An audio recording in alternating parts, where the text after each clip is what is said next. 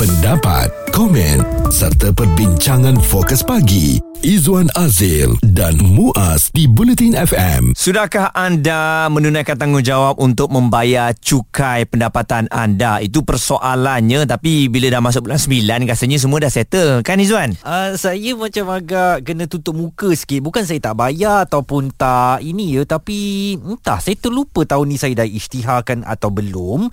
Dan pastinya pengakuan saya di Radio National begini akan menarik perhatian LHDN dan ini sebenarnya bukanlah saya tak bayar ni eh tahun mm-hmm. ini saya tak ingat sebab kebiasaannya saya akan minta setiausaha syarikat untuk memastikan bahawa semuanya dilakukan Settle. Uh, dengan baik uh-huh. tapi tahun ini saya nak dah check balik mungkin dah, dah. Ha, ya? takkanlah tak bayar ke ha. banyak sangat ni bukan saya rasa ini sebab uh, saya selalu meletakkannya kepada uh, staff saya Mm-mm. maka mereka lah yang uruskannya insyaallah dah bayar betul ya. hmm. kalau tak bayar pun tak berani nak cakap kat sini ya. jadi ini uh, antara yang kita akan bincangkan sebab apa tahu uh, sekarang ni kita lihat ramai di antara kita yang katanya merupakan golongan B40 Zuan mm-hmm. tak ada duit duit tak cukup bulanan uh, apa uh, dapat tu macam biasa-biasa je tapi ada satu cerita yang mengisahkan bahawa seorang peniaga nasi lemak tepi jalan semua pendapatan dia adalah bulanan 11,000 dan semuanya terkantoi apabila sebenarnya dia telah memiliki dan juga nak beli kereta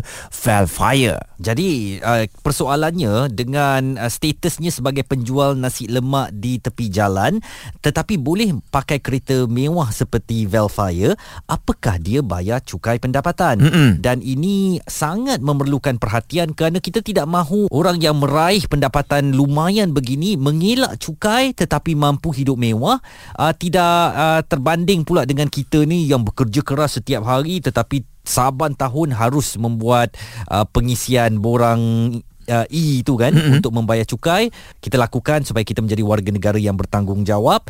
Uh, jadi ini yang kami nak bawakan. Apakah kita uh, menjalankan tanggungjawab kita dengan membayar cukai atau kita culas buat tutup mata sahaja dengan pengisytiharan cukai kita setiap tahun? Ini kita tanyakan kepada orang ramai mengenai cukai pendapatan. Saya akan cuba konsisten sebab saya baru je lagi sebenarnya. Sebelum-sebelum ni tak pernah nak bayar cukai sebab dan cukai ni kan ada certain uh, amount gaji yang kita dapat pendapatan kita sebagai kita apa semua. Tapi nak kata konsisten tu kita tengok macam mana tahun depan ke apa tapi so far saya dah bayar lah untuk tahun pertama. Ya yeah, saya maintain setiap tahun saya tetap uh, bayar. Dah banyak. Dah bayar tak? Dah bertahun-tahun dah bayar. Untuk kita punya benefit dan kalau macam tak bayar tu kan ada penalti ada macam mahkamah semua tu. So kalau boleh sebagai masyarakat Malaysia kita jalankan tanggungjawab untuk membayar cukai lah. Memang berat sebenarnya Izzuan kalau kita nak bayar cukai terutamanya kita yang bekerja sendiri ni. Hmm. Uh, mereka dalam gig ekonomi ataupun mereka yang meniaga kan yalah kita tahu kepayahan meniaga tu memang penat. Jadi bila kita dah ada keuntungan dan keuntungan tersebut kita nak bayar cukai ah uh, saya rasa kat situ memang ada konflik uh, antara nak bayar dan juga rasa macam ni duit aku ni penat ni Betul. kerja. Uh-uh. Dan sebenarnya untuk membayar cukai ni mak saya selalu bawa suatu satu persoalan ki, ataupun kisah yang sering diulang-ulang saban tahun lah. Dah bayar cukai ke belum? Dah bayar cukai ke belum? Jangan jadi macam kawan mak ni. Dia hidup dulu dia tak pernah bayar cukai. Bila dia uh, pencen sahaja dan dia boleh keluar KWSP dia, Mm-mm. dia tak merasa 10 sen pun duit KWSP dia nah. sebab semuanya diambil cukai kerana dia tidak pernah mengisytiharkan hartanya Aduh. atau cukainya selama dia bekerja. Baik, uh, mungkin juga penalti boleh dikenakan kepada anda. Kita memang takut. Cerita mengenai LHDN ni semua orang takut ya. Tapi sebenarnya mereka mesra dan benda ni boleh kita bawa bincang. Suarakan pendapat anda bersama Izwan Azil dan Muaz Bulletin FM apakah kita ni orang yang committed untuk membayar cukai kita tahun demi tahun kerana kita seorang warga negara yang baik? Ataupun kita culas buat tak kisah saja alah biar apilah ha, kata orang kedah tu biar apilah kan? Uh, nanti apa ni bukan ada beza pun aku bayar cukai ke tak bayar cukai kan? Uh, tetapi itulah macam kisah mak saya punya cerita kawan dia tadi tu. Kalau awak tak bayar cukai selama tempoh awak bekerja nanti bila dah pencen takut-takut habis duit simpanan KWS WSP kita semuanya boleh diambil ataupun dibayar kembali lah ya uh, sebab kita culas uh, membayar cukai pendapatan kita. Benda ni memerlukan disiplin lah eh dan juga rasa tanggungjawab dan, dan juga rasa cinta pada negara sebenarnya uh, kerana duit cukai ini akan dibuat untuk pembangunan uh, di negara kita, sekolah, jalan raya dan sebagainya. Mm-hmm. Jadi oleh kerana itu saya rasa mungkin ada pelbagai persoalan yang tak terjawab. Jadi oleh kerana takut kita mendiamkan diri dan lebih lagi sekarang ni ramai yang meniaga sendiri. Bila meniaga sendiri ni kita sentiasa beranggapan Izwan Selalu kita tanya orang kan Ui hebat lah banyak untung. Ay tak ada lah Mana ada hmm. untung. Biasa-biasa aja Pagi petang siang malam itu je lah. Itulah. Padahal sebulan dia dapat RM15,000 contohnya. Betul. Jadi bagaimana agaknya Kelompangan ini boleh diatasi Supaya semua rakyat adil uh, Yang bekerja sendiri pun bayar cukai Yang makan gaji pun bayar cukai? Kita nak bersama dengan Ketua Penolong Pengarah uh, LHDN Atau Lembaga Hasil Dalam Negeri Cawangan Wang Semaju Saudara Ruhaizat uh, Abdul Fendi dan uh, saya juga kalau nak minta anda kalau ada masalah tentang cukai boleh hubungi kami ya di 0377225656 mungkin saudara Rohaizat boleh menjawab permasalahan anda. Uh, apakah punca utama yang membuatkan masih ada individu yang sepatutnya membayar cukai tetapi tidak mengisytiharkan pendapatan mereka kepada LHDN Rohaizat. Kita dapati antara salah satu puncanya adalah kerana uh, kurangnya kesedaran cukai di kalangan uh, rakyat khususnya mm-hmm mereka mungkin tak tahu apa itu cukai. Mungkin cukai itu mereka tahu tapi secara detailnya mereka tidak arif tentang cukai tersebut. Juga ke manakah sumber cukai itu dilaksanakan ataupun digunakan oleh kerajaan. Itu yang menyebabkan mereka uh, tidak patuh, maksudnya tidak menghantar borang. Dalam konteks tidak patuh ini tidak menghantar borang kepada lembaga hasil dalam negeri Malaysia. Yang pertamanya. Yang keduanya, uh, kita merasakan rasa pemilikan hak yang tinggi Wan dan juga dengan izin Wan hmm. hmm. Boleh. izin uh, Wan dan juga uh, uh, Muaz. Hmm. Sebab apa saya kata rasa pemilikan? Ah ini ini duit saya. Saya Betul. penat kerja daripada pagi sampai ke petang. Mm-mm. Macam Muaz dan juga Izwan contohnya. Saya penat bercakap dalam dalam konti ni. Tiba-tiba sekali saya nak kena bagi orang lain duit Mm-mm. saya. Itu isu penting yang mungkin uh, di uh, yang dialami oleh rakyat Malaysia kebanyakan yang menyebabkan mereka tidak perform ataupun tidak melaksanakan tugasan mereka. Uh, sebagai rakyat untuk melaporkan pendapatan uh, uh, ke, mereka kepada lembaga hasil dalam negeri Malaysia. Setuju. Seterusnya, antara lain juga mereka merasakan cukai ini satu burdensome tahu hmm, beban. hmm, satu beban. Ha, ha, macam betul aja bunyi tu. Uh, siapa tu? Ini sentimen awam ya? Ha, sentimen awam betul public opinion. Mm-mm. kebanyakan mereka burdensome dah lah penat kita kerja kita nak laporkan pendapatan dan keedahnya susah contohnya Mm-mm. Ha, kita nak kena kira, kita nak kena submit form, apa lagi ni? Benda ni, dokumen kena simpan tujuh tahun. Benda ini bagi mereka burdensome ataupun satu benda yang membebankan. Uh, itu yang ketiga. Yang keempatnya, uh, bagi mereka yang makan gaji, uh, macam saya makan gaji. Uh, saya tak pasti Izzuan dan juga uh, Muaz makan gaji atau ada plus income lain. Jadi kalau ada gayanya mungkin ada income lain lah. Uh, ya. Makan gaji juga. uh, makan gaji Alhamdulillah. So kita ada potongan PCB betul?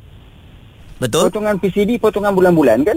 Ada di kalangan mereka yang rasa, oh kita dah potong-potong, tak perlulah buat apa. Padahal itu merupakan step pertama. Bila kita potong PCB, next year-nya, tahun hadapannya, kita kena lapor pendapatan itu kepada lembaga hasil dalam negeri Malaysia mm-hmm. melalui uh, penghantaran borang cukai. Uh, kita ada tempoh lah uh, untuk individu uh, penggajian sekian tarikh contohnya pada atau sebelum 30 bulan 4 individu yang uh, perniagaan uh, pada atau sebelum 30 bulan 6 mm-hmm. ini yang mungkin pada hemat kami punca-punca kenapa berlakunya uh, keculasan atau kegagalan daripada rakyat untuk melaporkan pendapatan mereka uh, kepada lembaga hasil selain daripada itu Izwan Muaz mm-hmm.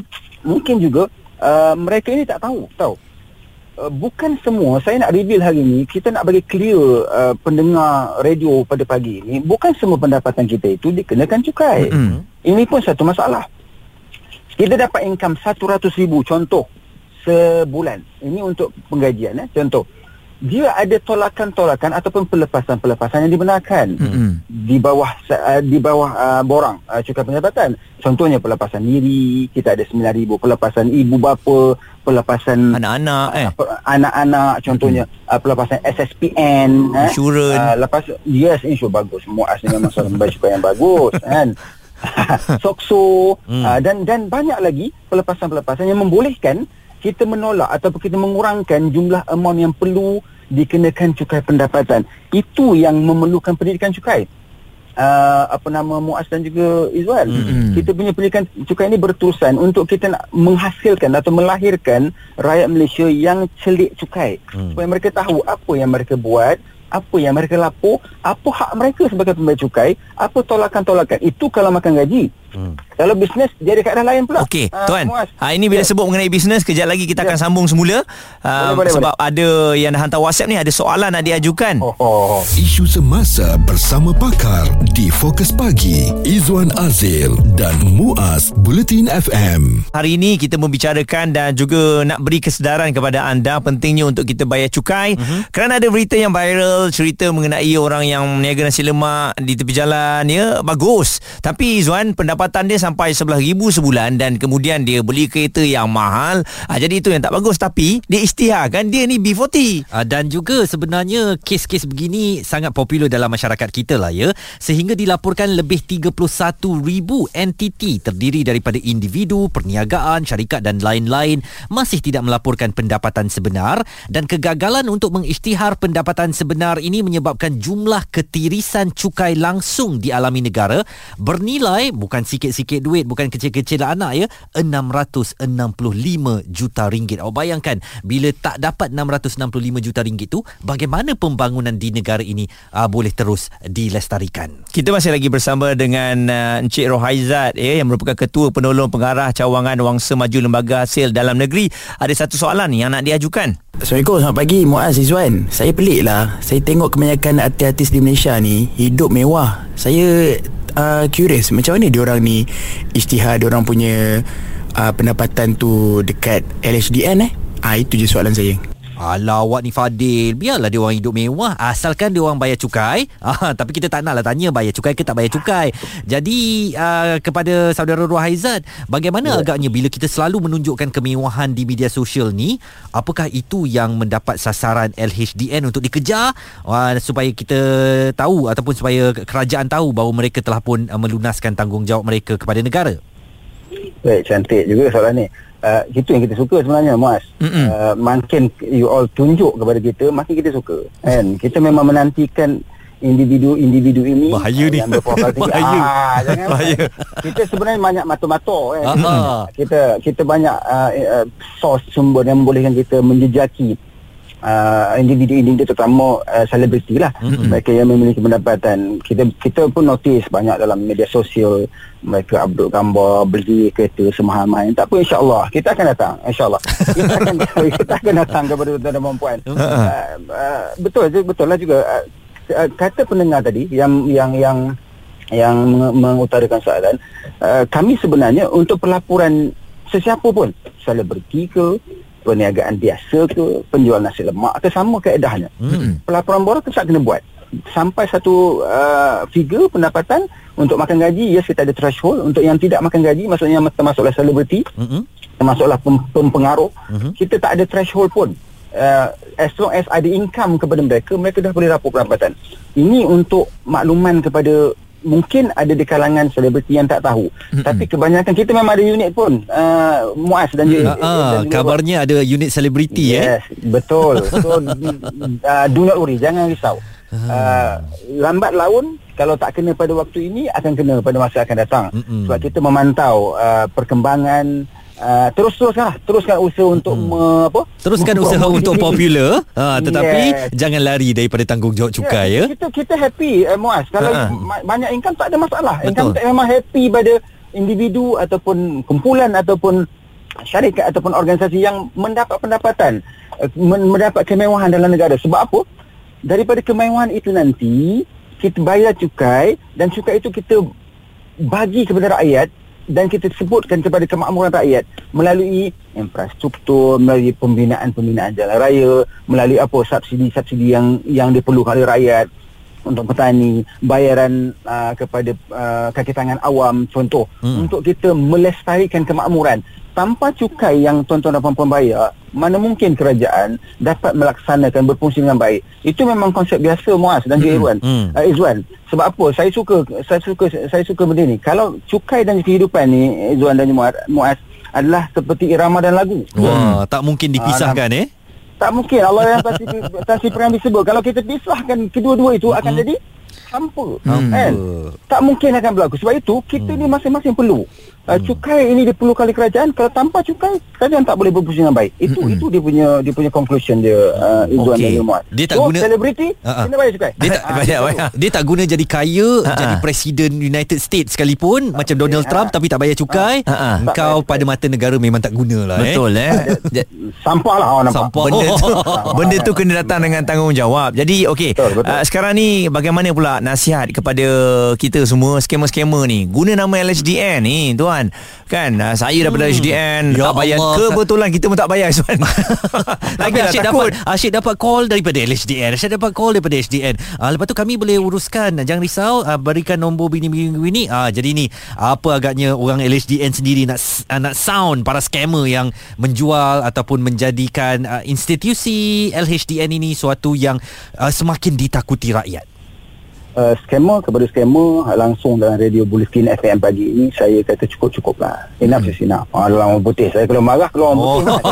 ah, saya tak marah. Kalau marah keluar orang putih. Okey, okey. Ah, so okey uh, um, apa kita uh, kalau uh, pembayar cukai melaksanakan tanggungjawab mereka dengan melaksanakan uh, ataupun membayar cukai kepada rakyat terutama scammer ni laksanakan tanggungjawab sebagai rakyat lah. Janganlah buat perkara-perkara yang tak berfaedah. Hmm. kepada individu kita nak ingatkan scammer ini berluasa. Eh, sampai bila-bila. Bukan income tax malah pegawai income tax saya sendiri pun pernah kena muas Hmm. kan so ah, bukan saja handphone saya. Malah tips lain di, di office saya pun kena tapi saya nak bagi tahu kepada pendengar radio bulletin pada pagi ini still kena berhati-hati kita boleh remind scammer tapi itulah kerja mereka betul? Hmm, betul. eh, dia memang kerja yang bergaji tau Oh Ha, betul Semua kan? gaji mereka itu belum tentu bayar cukai.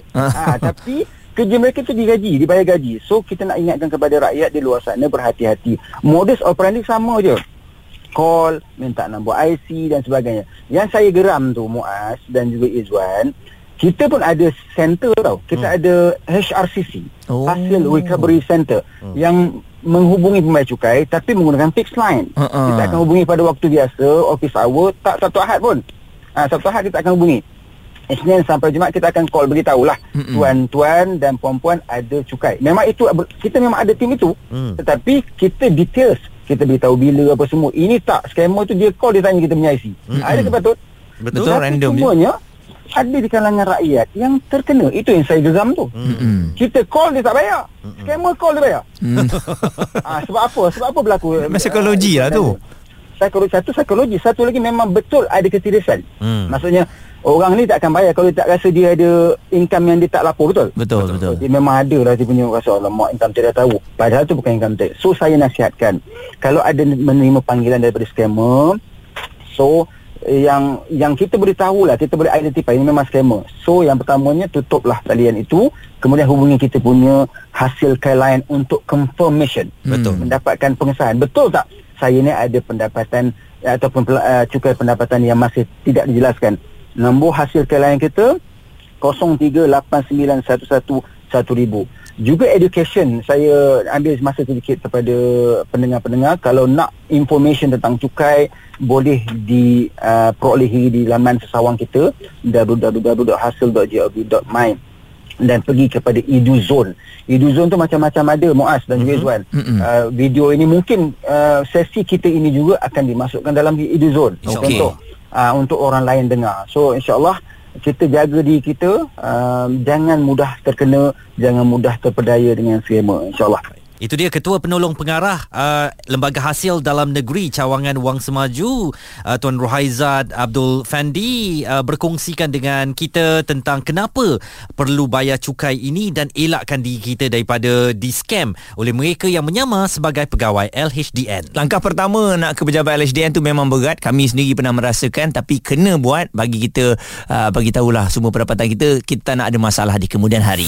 Suara komuniti anda. Fokus pagi Izwan Azil dan Muaz di Bulletin FM. Cuba kenang kembali. Tahun ni dah bayar cukai ke belum? Sebab eh, mengikut tempohnya memang dah tamat lah ya. Dan kalau anda tak bayar cukai Jangan fikir anda terlepas begitu sahaja Suatu hari nanti hidup anda pasti akan dihantui oleh lembaga Satu lembaga ini yang akan terus datang kepada anda Lembaga hasil dalam negeri Tadi dengar suara Tuan Rohaizat tak adalah garang, tak adalah menakutkan pun orangnya. Kelakar juga. Mesra juga ya. Ha. Tapi ada persoalan. Saya bisnes dah 3 tahun, tak pernah bayar income tax. Uh, sebab orang HDN cakap tak payah bayar. Hari ni nak apply uh, loan bank pegawai minta borang income tax. Macam mana nak buat? Ah, jadi itu persoalan yang sentiasa kita fikirkan. Sebenarnya ada syarikat yang boleh menguruskan untuk anda membayar cukai. Jadi kita nak bersama dengan seorang pengurus di firma perakaunan Syafiq Suhaimi and Company iaitu Muhammad Syafiq Ashraf Suhaimi ni nampaknya syarikatnya sendiri dan uh, ini mungkin boleh jadi panduan kepada mereka yang tak tahu cara untuk mengisytiharkan cukai.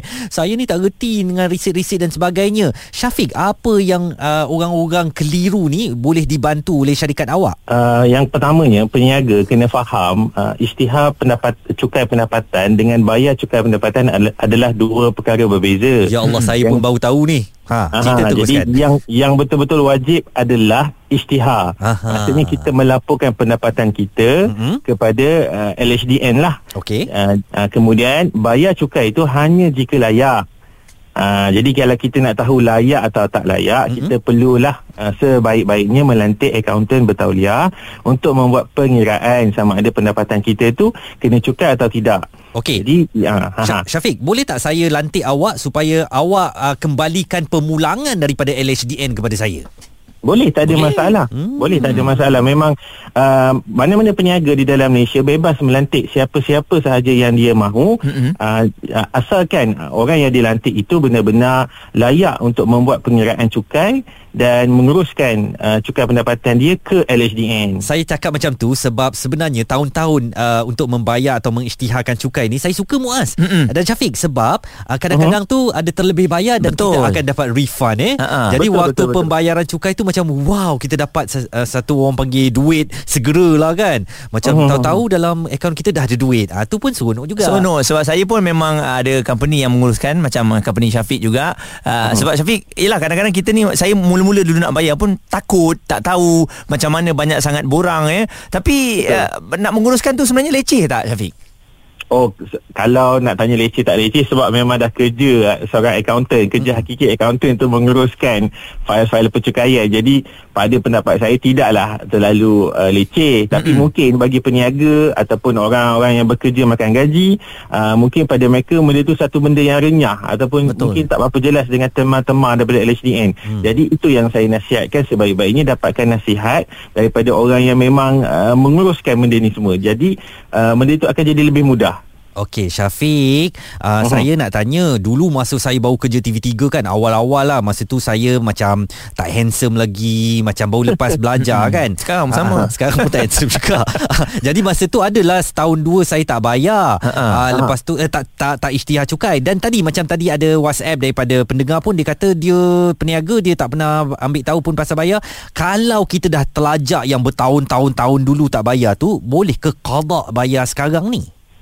Okey, macam saya cakap tadi, yang pertamanya adalah yang wajibnya adalah isytihar, yang keduanya bayar kalau layak. Okey. Untuk individu yang bekerja yang ada majikan ataupun kita kita biasa sebut makan gaji lah. Mhm. Uh, untuk kewajipan untuk declare tu dia dia tengok kepada jumlah gaji dia uh, sebulan. Okey. Jadi kalau gaji dia sebulan lebih atau uh, kurang daripada RM3,000, mm-hmm. dia tak ada tak ada kewajipan untuk declare pun sebab Okey. gaji dia tu memang tak layak mm-hmm. untuk kena bayar cukai. Mm-hmm. Hmm. Okey, itu untuk individu makan gaji lah. Kalau peniaga tidak kira untung atau rugi, uh, mereka Dia kena wajib untuk isytihar. isytihar lah. Okey. Isytihar Ah, jadi saja bayar dulu atau lah. tak bayar tu uh, selepas Ha-ha. kiraan tu saja. Andai Okey. kata kena untuk 3 4 tahun ke belakang, ah boleh kita buat rayuan, Mhm. uh, runding uh, bicara dengan lembaga hasil macam mana nak uruskan pembayaran yang tahun-tahun ke belakang. Oh, jadi tahun-tahun yang kita terlupa nak isytihar tu ke apa pun boleh dirundingkan dengan LHDN eh? Boleh tak ada masalah. Lembaga sangat-sangat terbuka untuk rundingan. Dan Okey. syarikat awak boleh melakukan rundingan itu juga? InsyaAllah boleh Kalau diberi kepercayaan Kita Mm-mm. boleh menguruskan benda tu Okey. Alright. Dan selain daripada itu juga LHDN uh, kalau dia tengok kita punya pendapatan uh, tahun tu dah bayar cantik dia akan uh, tahun depannya bayar bulanan eh. Ada juga cadangan untuk membayar anggaran bulanan kan untuk bayar cukai tu. Ya, untuk individu yang makan gaji, dia kita uh, lembaga akan keluarkan satu jadual yang dipanggil potongan cukai bulanan ataupun PCB. Betul. Tapi untuk peniaga pula dia akan keluarkan uh, anggaran yang diberi nama CP500. Jadi Ah. dia akan uh, jadual tu dia akan buat uh, dua bulan sekali, bulan satu, bulan tiga, bulan lima. Jadi peniaga diberi kemudahan untuk bayar secara ansur-ansur. Jadi tahun depan bila buat tasiran cukai itu yang boleh jadi dapat refund balik itu. Okey. Uh, Syafiq ni ada satu WhatsApp saya terima daripada Nurul bukan nama sebenar ya. Dia kata pekerja kontrak macam saya ni yang dulu staff uh, tapi sekarang ni cuma kontrak biasa sahaja. Tak ada Mhm. EPF, SOKSO pun tak ada. Apakah masih kena isytiharkan cukai? Ah ya, apa-apa pendapatan yang kita terima di dalam Malaysia eh, sebenarnya tertakluk dengan Akta Cukai Pendapatan iaitu kita wajib melaporkan dia kepada lembaga hasil lah berbalik-balik kepada nombor satu ataupun yang pertama saya, sekali saya uh, mention tadi uh, declare ataupun isytihar pendapatan itu wajib Uh, bayar itu hanya jika layak. Jadi sebaik-baiknya kalau untuk pekerja kontrak ataupun freelance dapatkan nasihat daripada akaunten bertauliah sama ada dia kena bayar atau tidak cukai tersebut. Muhammad Syafiq Ashraf Suhaimi pengurus di firma perkaunan uh, yang menyatakan memang tak ada alasan kalau kita uh, kata tak bayar cukai sebab kalau kita tak reti atau kita malas nak buat ada syarikat lain yang anda boleh upah untuk melakukan pengisytiharan cukai kepada anda setiap tahun. Okey, jadi jangan takut nah. Mm-hmm. Uh, berkemungkinan juga anda tak kena bayar pun eh. Jadi uh, kita harapkan tanggungjawab itu kita jalankan sebaik mungkin. InsyaAllah ini uh, kesedaran bersama. Jadilah warga negara yang bertanggungjawab. Cukai anda bukan untuk beban uh, kepada kita tetapi untuk kemakmuran bersama di dalam negara yang kita cintai. Pendapat, komen serta perbincangan fokus pagi Izwan Azil dan Muaz di Bulletin FM.